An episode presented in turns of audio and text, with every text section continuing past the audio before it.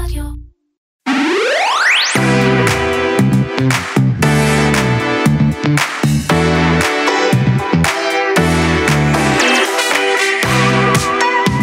מכתב של מאות עובדי גוגל ואמזון שקורא לחברות למשוך את זכייתן בפרויקט נימבוס, אה, מכרז ענן של 1.2 מיליארד דולר, מעורר דאגה וחשש בישראל, נדבר עם דוקטור תהילה שוורצלד-שולר על המשמעות של המכתב הזה, ומה אנחנו בתור מדינת ישראל צריכים ללמוד ממנו לגבי תשתיות הענן שלנו. נדבר גם על שתי ועדות ממשלתיות שקמו ויעסקו ברגולציה על ענקיות הטכנולוגיה. האם יש מקום לשתי ועדות במציאות שבה גם לוועדה אחת סיכויה מוטל בספק? אתם מאזינים לקוקיס, פודקאסט ההייטק והטכנולוגיה של כלכליסט. אני עומר כביר, אני שירלי זינגר. מתחילים.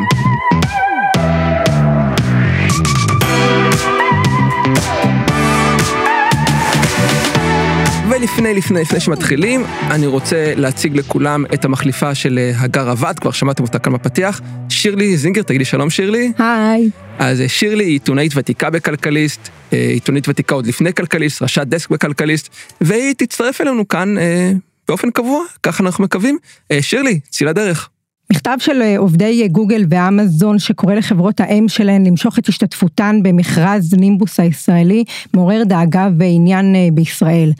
אנחנו נדבר על זה היום עם דוקטור תהילה שוורץ אלטשולר מהמכון הישראלי לדמוקרטיה, שכבר אה, ביולי ראתה את זה מגיע וכתבה על זה. שלום תהילה. בוקר טוב.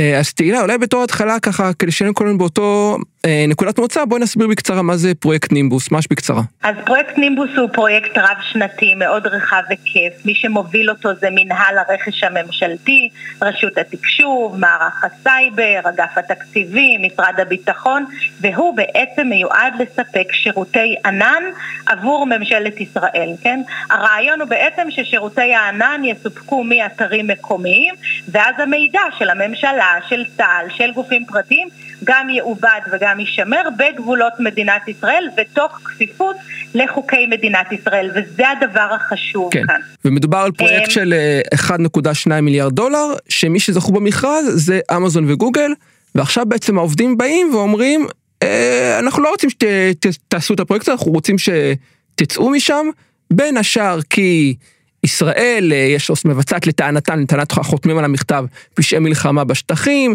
בעקבות המבצע בעזה שלטענתם יש שם פשעי מלחמה, ואומרים הפרויקט הזה בעצם יסייע למדיניות המעקב והניצול והנישול של ישראל בשטחים, ואנחנו לא רוצים שהחברות שלנו ייקחו חלק בזה. אה, תהילה, נכון. וכמו ששירלי אמרה, את ראית את זה כבר מגיע, עוד ביולי כבר דיברת על זה, עוד לפני שיצא המכתב. נכון, אמזון בעצם כבר הודיעה אה, בתחילת הקיץ על תחילת העבודות להקמת אה, אתרי ענן מקומיים בארץ בהשקעה ראשונית אה, שמוערכת בערך בשני מיליארד אה, שקל והשיחה סביב הפרויקט של נימבוס הייתה שיחה בעיקרה ביטחונית האם צריך להקים את חוות השרתים מעל האדמה ומה יקרה במק- במקרה של אה, מתקפת טילים או מה יהיה אם יהיו אה, אירועי פרצות אבטחה או חשיפת נתונים אישיים וכל זה אבל אף אחד לא שאל כשתכננו את מכרז נימבוס מה יקרה כשאמזון תחליט שאנחנו מפירים זכויות אדם. עכשיו איפה האסימון אם אפשר להשתמש במטאפורה ישנה ירד? כשהתפוצצה פרשת NSO באמצע הקיץ. אמ, בערך יומיים אחרי שהתפוצצה פרשת NSO, אמ, אמזון או שירותי הענן של אמזון AWS אישרו שהם ניתקו חשבונות בענן שהיו מקושרים לקבוצת NSO. עכשיו מה שכנראה הרגיז את אמזון זה העובדה שנעשה שימוש בפלטפורמת CloudFront, אחד משירותי הענן של אמזון אמ, כדי להעביר את השלבים הראשונים של המתקפות אה, נגד המכשירים ש-NSO אה, כנראה פרצה אליהם. ואז כשפנו אל אמזון בעניין, דובר של אמזון הודיע לרשת CNN האמריקאית, הם פעלו לכבות את החשבונות והרשת. אבל מה שהם לא הודיעו זה מכוח איזו מדיניות או איזה סעיף בתנאי השימוש של AWS אמזון החליטה שהיא חוסמת את החשבונות האלה. והדבר הזה התקשר אצלי מאוד עם ה de-platforming, כן, את הגירוש מהעיר הדיגיטלי שענקיות הדיגיטל ביצעו בדונלד טראמפ. גם אז בעצם אמזון החליטה להוריד את רשת Parler, רשת חברתית אה, אלטרנטיבית שהתומכים של טראמפ היגרו אליה, הם החליטו בעצם להוריד גם אותה מחשבונות הענן. כן, אבל אני יכול אה, לבוא ולהגיד, בסדר, אבל את יודעת, אה, מדינת ישראל זה לא, דונלד טראמפ, זה לא חברה פרטית, זה לא פארלר, זה לא NSO של חברה פרטית, זה מדינת ישראל, זה מדינה, חתמת על חוזה עם מדינה. אני לא, את באמת חושבת שיכול להיות שהם פשוט יזרקו אותה מהפלטפורמה? מדינה. התשובה היא שיכול מאוד להיות שכן, כי מה שאנחנו רואים זה שאמזון בעצם לא מהססת לנתק מה, מהפלטפורמה שלה אה, במקרים של הפרות, בואו נקרא לזה פוליטיות של תנאי השימוש, הפרת זכויות אדם, הבכת בכירי ממשל בעולם. עכשיו, כולנו יודעים שבעולם הנוכחי רגולציה מדינתית ואפילו רגולציה בינלאומית כדי להגן על זכויות אדם לא באמת עובדת. וכולנו גם רואים איך לאט לאט נכנסת רגולציה מצד ענקיות הדיגיטל. זה יכול להיות פלטפורמות המדיה החברתית שמחליטות מי יישמע ומי לא יישמע, וזה יכול להיות הפלטפורמות האלה של הענן שמחליטות מי יתארח בתוך העיר הדיגיטלית ומי לא. עכשיו, מה שקורה עכשיו זה שמדינת ישראל בעצם מפקידה באופן ריכוזי את כל הנכסים הדיגיטליים שלה.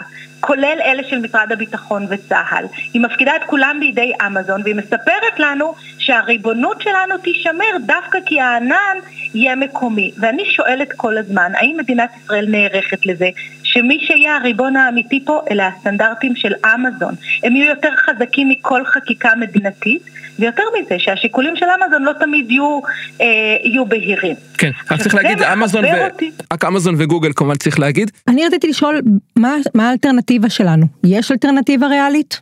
אז במאי אה, השנה, סביב מבצע שומר החומות בעזה, כבר התחילו להיות פרסומים אה, באתרי טכנולוגיה בארצות הברית אה, שעובדים של ענקיות הטכנולוגיה, זה יכול להיות אמזון, זה יכול להיות גוגל, זה יכול להיות אפילו עובדים של חברת פייסבוק, קוראים למנכ"לים שלהם לבטל חוזים עם ממשלת ישראל, להכיר בסבל של הפלסטינים, לסגור את מרכזי הפיתוח שיש להם בישראל וכולי. עכשיו, אנחנו יודעים ממקרי עבר של לחץ פנימי פנימי של עובדים בתוך החברות האלה עושה אה, או יש לו אפקט מאוד משמעותי על קבלת ההחלטות אה, אה, בחברות. ואני שאלתי כבר ביולי מה יקרה כשהלחץ הזה יעבוד, אנחנו נהיה תלויים בחשבונות ה, או בשירותי הענן של חברות כמו גוגל ואמזון, העובדים שלהם ילחצו עליהם והם יוכלו בעצם בלי צורך אולי לנמק אפילו להחליט מתי מנתקים אותנו מהעיר הדיגיטלית כי לתפיסתם ביצענו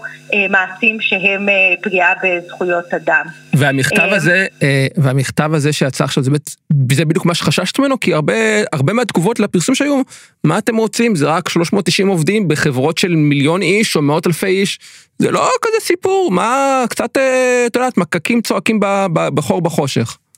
אז בהחלט יכול להיות שזה המצב, אבל אנחנו ראינו במקרים קודמים, למשל סביב הסיפור של טראמפ, לחץ פנימי של עובדים אה, על החברות, ולפעמים זה הדבר שבו החברות מתחשבות. זאת אומרת, הרבה יותר מטריד אותם שיש רעש פנימי ארגוני אה, בתוך החברה, מאשר שבכמה אה, אתרי טכנולוגיה יכתבו, או בניו יורק טיימס יכתבו עליהם דברים אה, רעים. הן אפילו מפחדות לפעמים מהעובדות, מהעובדים שלהם יותר ממה שהן מפחדות מרגולטורים. את זה אנחנו רואים גם כי כל מיני קנסות רגולטוריים בשנים האחרונות למעשה לא הובילו לאפקט המיוחל של שינוי במדיניות של ה... אה, של החברות. עכשיו, התמריצים הפנימיים במדינת ישראל להגן על זכויות אדם אה, לפעמים לא קיימים. אנחנו רואים את זה למשל בסיפור של ייצוא טכנולוגיות ביטחוניות. לפעמים אין לנו ברירה, כי אה, אנחנו נוקטים מדיניות שאנחנו תופסים אותה כמדיניות הכי מאוזנת שיכולה להיות בה, בהקשר של האינטרסים הביטחוניים שלנו והפגיעה בזכויות אדם. אני פשוט רוצה לשים כאן את האצבע על תופעה. תופעה שבגלל העובדה שענקיות הדיגיטל הפכו להיות שומרות זכויות האדם הבינלאומיות, לפחות הרבה פעמים בעיני זמן, אנחנו צריכים לקחת את הדבר הזה בחשבון. זה עשוי לפגוע במדינת ישראל כשהיא שמה את כל הקלפים שלה או את כל הז'יטונים שלה על מערכת שירותי ענן, אמ, שבסופו של דבר מנוהלת על ידי חברה שלא תמיד מרגישה שהיא חייבת איזשהו דין וחשבון למישהו מהלקוחות שלה. יותר אכפת לה כנראה מהעובדים שלה. אז מה באמת האלטרנטיבה שלנו, של מדינת ישראל? יש לה אלטרנטיבות אחרות? מי יכול לספק לה שירותי ענן ברמה כזאתי? אז התשובה היא שכנראה שלא, אבל מה שאני חושבת שצריך לעשות פה זה באמת להציף את הסוגיה הזאת ולראות האם עדיין ניתן לפתוח את החוזים האלה שיצרו את ההתקשרות בין מדינת ישראל לבין מי שייתן לה את אה, שירותי נימבוס אה, או יממש בשבילה את פרויקט נימבוס ולהתייחס גם אה, לסוגיה הזאת. עכשיו, ראשית, יש צורך בשקיפות של ההסכמים האלה. אני הייתי מאוד רוצה לדעת, בכפוף כמובן לשיקולי ביטחון ולצרכים של הסודות וכל זה, הייתי רוצה לדעת האם מישהו שחתם את החוזים האלה לקח את הדבר הזה בחשבון? מה אמזון התחייבה לעשות כלפי מדינת ישראל? אה, במקרים אה, מהסוג הזה. אלה שאלות שאין לנו עליהן תשובות. עכשיו שימו לב, מדובר פה באחד הפרויקטים התשתיתיים הכי חשובים של מדינת ישראל לעשור הקרוב. אנחנו לא רוצים למצוא את עצמנו בעוד שנתיים או שלוש באיזשהו מין מצב של מבוכה שאף אחד לא ידע, אה, לא יודע להתמודד איתו או שמתחילים לתרץ תירוצים למה הוא, למה הוא יתרחש. העובדה הזאת שבשנת 2021 ולפחות בעתיד הנראה לעין אפשר לעוף מהענן ולהישאר לבד בשמיים היא עובדה שהוכחה כבר. היא הוכחה בעניין טראמפ, היא הוכחה בעניין NSO והיא מוכחת כל הזמן גם ברשתות החברתיות. שאלה אם אנחנו נערכים אה, להגן על הזכויות של מדינת ישראל בפרויקט כל כך משמעותי. יש לי שאלה דווקנית. אולי זה לא כל כך נורא שמישהו חיצוני במרכאות יפקח על מדינת ישראל?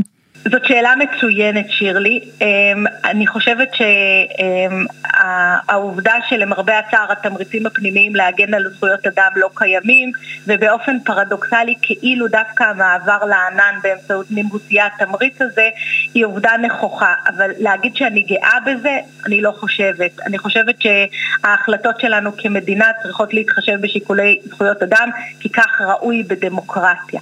אה, הסיפור הסתבך טיפה עם אה, חשיפה של עומר אה, מהשבוע האחרון.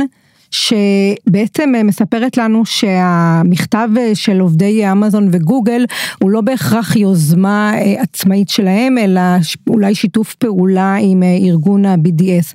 זה קצת הופך את הדברים למורכבים יותר. זה הופך את הדברים למאוד מורכבים, אבל אנחנו, אנחנו במדינת ישראל מוכרחים להבין שהחברות האלה כחברות רב-לאומיות, הן חברות שמפעילים עליהן כל מיני סוגים של לחצים, ואנחנו נקבל את זה בחזרה. ברור שב-BDS צריך להילחם, ומדינת ישראל וגם ידידותיה בעולם יודעות אה, אה, לעשות את זה, וברור שכאשר זה יגיע למשל לחרמות מכל מיני סוגים, אז יש היום כל מיני אמצעים אה, להתמודד איתם. אבל אנחנו מוכרחים להבין שיחד עם כל הדבר הזה, מערכות הלחצים האלה הן מערכות נכוחות. אני ראיתי למשל ניסיונות להפעיל לחצים על רשתות חברתיות, לא לאפשר ניטור תוכן למשל לגבי תכנים של משתמשי IP אה, ישראלים בערבית, לא לאפשר אה, את הניטור תוכן הזה למשל באירלנד או בטקסס, איפה שעושים את הניטור תוכן בעברית, אלא להעביר את זה לאחת ממדינות המפרץ. מתוך איזה רצון לקבל בעצם דריסת רגל יותר גדולה במה שמתרחש בשיח הפנים ערבי בתוך uh, תחומי מדינת ישראל. Um, אנחנו רואים הרבה מאוד לחצים באמת לגבי מרכזי הפיתוח שיש לענקיות הטכנולוגיה בישראל, לא לשתף פעולה. ישראל צריכה להשתמש בכל האמצעים הדיפלומטיים אה, והחוכמה שלה כדי להתמודד עם הדברים האלה. אין ספק שמדובר בניסיונות שעשויים להיות מתוזמרים. השאלה היא מה עוצמת הכוח שיש לענקיות הדיגיטל ביחס אלינו. ומה שמפחיד אותי זה שלא חשוב מאיפה יבוא מקור הלחץ, אם אה, אמזון, גוגל או כל אה, חברה אחרת תיכנע ללחץ הזה, אנחנו עשויים למצוא את עצמנו מואפים מהעיר הדיגיטלית. בלי נימוק ובלי צורך להסביר. וזה הדבר שאני חושבת שאנחנו צריכים לשים לב אליו. תודה תהילה. שירלי, מדברים הרבה על איך להגביר את הכוח של ענקות הטכנולוגיה של פייסבוק, של גוגל, של אמזון, ולמדינת ישראל היה רעיון גאוני להקים לא ועדה אחת, אלא שתי ועדות נפרדות, אה, אפילו ועדות מתחרות, נכון? אנחנו מדברים. ככה זה נראה, זאת אומרת, רק אה, נעדכן מי שלא מכיר, אה, לפני שבוע מפרסם עמית סגל, שמשרד התקשורת מקים ועדה להגבלת, להגבלת הכוח של פייסבוק, להתמודדות עם הכוח של מונופולים, שאגב, אחת החברות בה תהיה מידועתנו מהאייטם הקודם, דוקטור שוורצל צ'ולר, ו... אה, בסוף השבוע הזה מדווחים בוויינט שמשרד המשפטים, שאגב שני השרים הם חברי אותה סיעה, מקים או כבר הקים ועדה נפרדת לחלוטין, שתעשה בדיוק את אותם דברים. ושירלי, בניסיון ארוך השנים שלך כעיתונאית, את ראית פעם מקום אחד ששתי ועדות מצליחות לעשות משהו? שלא לדבר על ועדה אחת? תראה, אנחנו חשבנו עם הוועדה הראשונה שקמה מטעם אה, משרד התקשורת, התחושה הייתה זה שעוד אה, יש דווקא סיכוי שוועדה כזאת יכולה לפעול אה, לטובה לאיזון המצב של המשתמשים, של הלקוחות מול הרשתות הגדולות, אבל ברגע שיומיים אחרי זה מיד מוקמת עוד ועדה, זה כבר מתחיל להרגיש כמו בדיחה. יש גורמים ממשרד התקשורת יושבים בשתי הוועדות, יש הרבה גורמים חופפים, ובכלל זה מרגיש את ה... דומה לבדיחה הקבועה על, על עוד ועדה שהממשלה מקימה. אה, אני, אני תוהה אם צורת התנהלות הזאת יכולה לסייע למטרה או להפך לחטוא לה. אני חושב, לדעתי, שזה לא עוזר. הרי בוא ניקח ועדה אחת, כן? יושבים, חושבים, כותבים מסקנות תאריך ארוך של חודשים, מהמסקנות יש המלצות. אחר כך ההמלצות האלה עולות לאישור השר, ועד שהשר מחליט אם לאשר או לא לאשר, ואם הוא מחליט לאשר, אז אה, עכשיו עוברים לוועדת השרים לחקיקה, ואז צריך לעבור הליך חקיקה מאוד ארוך, אולי יש גם תזכיר, תזכיר הצעת חוק, הצעת חוק, מגיע לכנסת, דיונים בוועדות בכנסת, קריאה שנייה, שלישית, עדיין לא נגמר, כי עכשיו צריך גם לעשות תקנות, אז הוא חוזר למשרד לתקנות, ואת התקנות צריך לאשר בוועדת הכנסת הרלוונטית, ואז בינתיים החברות כל הזמן מפעילות לחץ מהצד. עם הלוביסטים שלהם בהליך חקיקה, בהליך אישור התקנות, אחר כך אולי גם יגיעו לזה לבית משפט, אנחנו כאן הליך של שנים זה שיש ועדה אחת. כשאת עושים בזה שתי ועדות שאולי לא מגיעות לאותן מסקנות. אולי מייצרות מסקנות גדולות, אולי יש איזו התנצחות ביניהן, רק הופכים תהליך מורכב וקשה גם ככה, לעוד יותר מורכב, עוד יותר קשה. אה, מה ש... וצריך לזכור שהרבה ועדות שהוקמו בישראל, לא בסוף יצא מהן משהו. לא בסוף, היו מסקנות, אנחנו יכולנו לדבר על המסקנות וההמלצות, בסוף אה, לא קוראים לזה משהו בהקשר הזה, אה, מישהי שמכירה את הנושא מקרוב נתנה לי אה, משהו ציטוט יפה לא שלי, שאמרה אולי צריך להקים ועדה שתבדוק את יכולת המידה של מגירות בעומס של דוחות ועדות. אמת.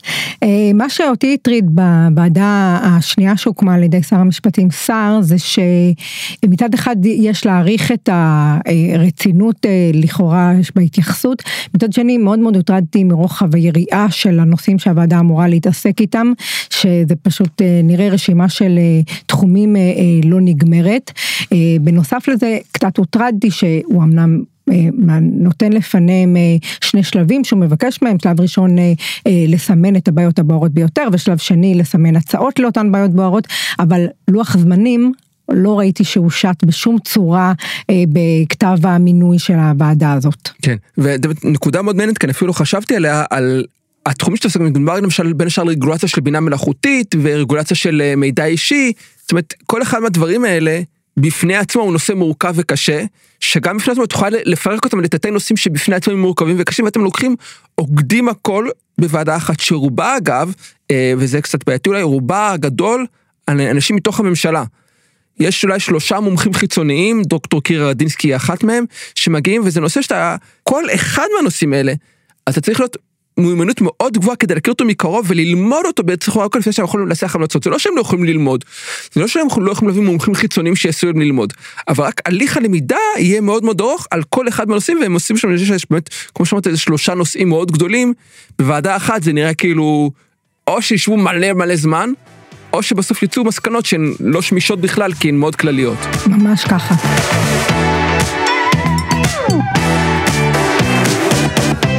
מהקוקיז לקוקיות, הדברים הקטנים שעשו לנו את השבוע. אה, שירלי, הקוקייה הראשונה שלך אי פעם כאן בפודקאסט. אני שמחה להמליץ על הסרט הדוקומנטרי שמשודר עכשיו בכאן, זמין גם ביוטיוב ובאתר שלהם, אה, במסגרת פרויקט העבריים של יאיר קדר, זה נקרא הפרק האחרון של א' ב' יהושע. אה, זה פעם ראשונה במסגרת הפרויקט הזה שהוא בוחר איש חי, עדיין חי עד כה והוא כתב רק, הוא סיקר רק אנשים שכבר נפטרו. מדובר סרט מאוד מרגש, נוגע ללב, דווקא מכיוונים פחות צפויים, uh, כשא' ב' יהושע מדבר על ההתמודדות שלו עם הסרטן, וכשהוא מדבר על ההתמודדות עם האבל על uh, מות אשתו. Uh, יש שם גם חלק קטן שנותן איזושהי תקווה לתלמידים פחות טובים, כשהוא מספר איך בשיעורי הבאה בבית הספר הוא קיבל ציון שלילי. וואלה. א' ב' יהושע. והסרט יותר עוסק בביוגרפיה האישית שלו, בביוגרפיה הספרותית שלו, איפה החיבור שם ביניהם? אז זה מתחיל, זה מתחיל משהו מעורבב כזה באמת יותר מהביוגרפיה האישית, ספרותית, ומתפתח למקומות קצת יותר אישיים. יש שם כמובן גם על הפעילות הפוליטית שלו, מלווים אותו שם בביקור ברמאללה בין היתר. זה, זה יש שם באמת מכל וכל, אבל החלק השני של הסרט, מה שגם יותר דיבר אליי באופן אישי, זה באמת החלק האישי יותר. ושאלה אחרונה, אלייך? ספר אהוב עלייך של בולי? אני מודה שאת רובם קראתי די מזמן, אבל אני כנראה אבחר במרמני. גם אני רציתי להגיד מרמני. יפה, ספר מצוין.